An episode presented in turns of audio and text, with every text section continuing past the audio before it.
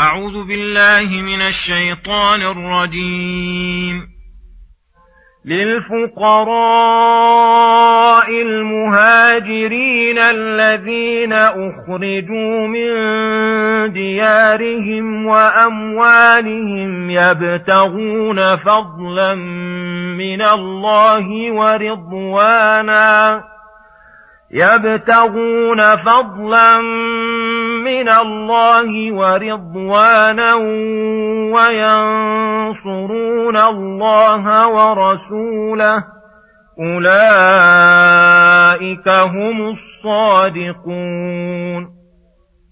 والذين تبوأوا الدار والإيمان من قبلهم يحبون من هاجر إليهم ولا يجدون.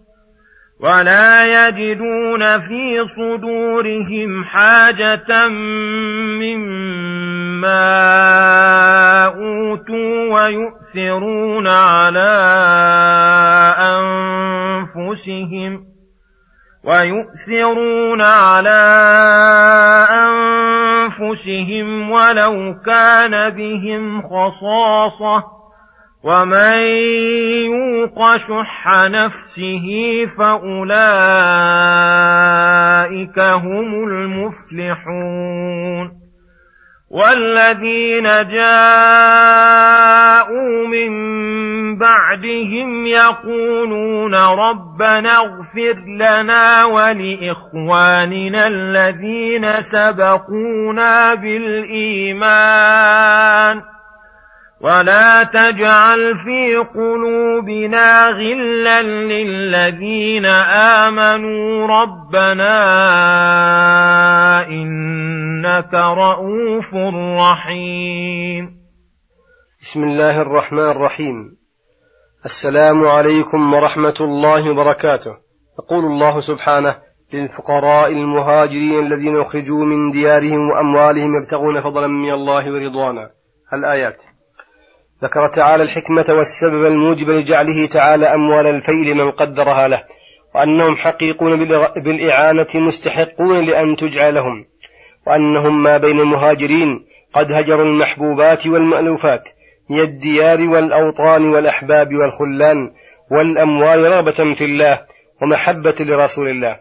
فهؤلاء هم الصادقون الذين عملوا بمقتضى إيمانهم وصدقوا إيمانهم بأعمالهم الصالحة والعبادات الشاقة بخلاف من ادعى الإيمان وهو لم يصدقه بالجهاد والهجرة وغيرهما من العبادات وبين أنصارهم الأوس والخزرج الذين آمنوا بالله ورسوله طوعا ومحبة واختيارا وآووا رسول الله. وآووا رسول الله صلى الله عليه وسلم ومنعوه من الأحمر والأسود وتبوأوا دار الهجرة والإيمان حتى صارت موئلا ومرجعا يرجع إليه المؤمنون. ويلجأ إليه المهاجرون ويسكن بحماه المسلمون إذ كانت البلدان كلها بلدان حرب وشرك وشر. فلم يزل أنصار الدين يأوون إلى الأنصار حتى انتشر الإسلام وقوي وجعل يزداد شيئا فشيئا. حتى فتحوا القلوب بالعلم والإيمان والقرآن والبلدان بالسيف والسنان. الذين من جملة أوصافهم الجميلة أنهم يحبون من هاجر إليهم وهذا لمحبة الله ورسوله. أحبوا أحبابه وأحبوا من نصر دينه ولا يجدون في صدورهم حاجة مما أوتوا. أي لا يحسدون المهاجرين على ما آتاهم الله من فضله فخصهم به من الفضائل والمناقب التي هم أهلها.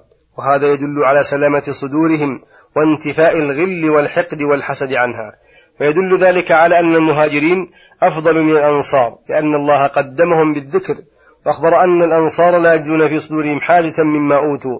فدل على أن الله تعالى آتاهم ما لم يؤت الأنصار ولا غيرهم ولأنهم جمعوا بين النصرة والهجرة. وقوله يؤثرون ويؤثرون على أنفسهم ولو كان بهم خصاصة أي من أوصاف الأنصار الذين فاقوا بها غيرهم وتميزوا بها عمن سواهم الإيثار وهو أكمل أنواع الجود وهو الإيثار بمحاب النفس من الأموال وغيرها وبذلها للغير مع الحاجة إليها. بل مع الضرورة والخصاصة.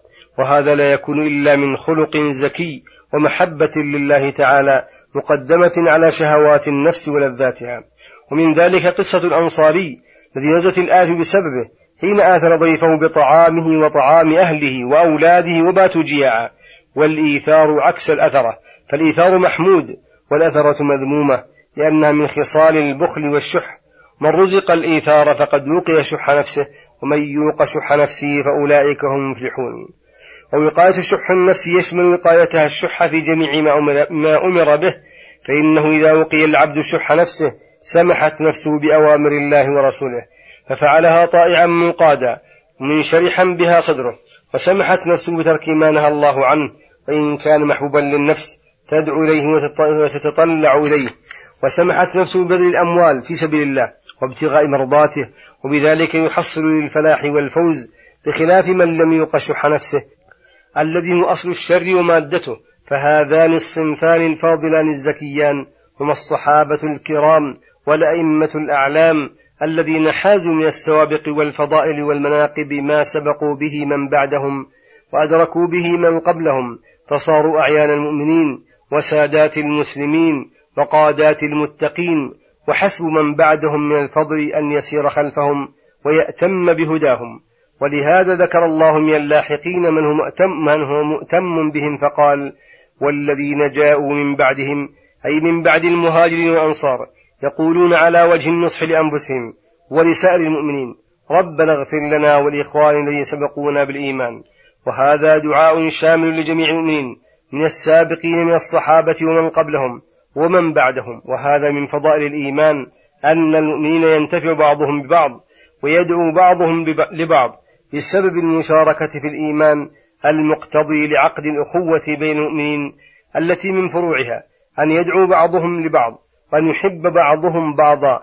ولهذا ذكر الله في هذا الدعاء نفي الغل عن القلب الشامل لقليله وكثيره الذي إذا انتفى ثبت ضده وهو المحبة بين المؤمنين.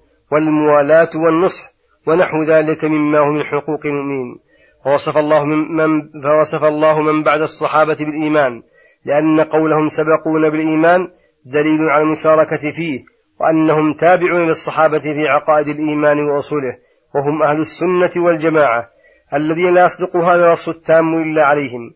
ووصفهم بالإقرار بالذنوب واستغفار منها واستغفار بعضهم لبعض واجتهادهم في إزالة الغل والحقد لإخوانهم المؤمنين لأن دعاءهم بذلك مستلزم لما ذكرنا متضمن لمحبة بعضهم بعضا وأن يحب أحدهم لأخيه ما يحب نفسه وأن ينصح له حاضرا وغائبا حيا وميتا.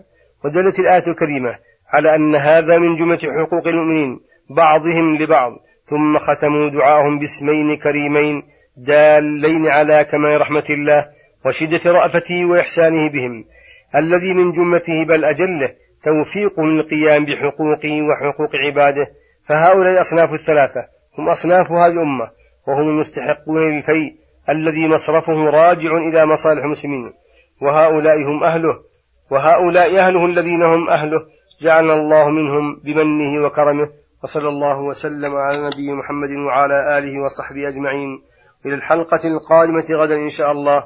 والسلام عليكم ورحمة الله وبركاته.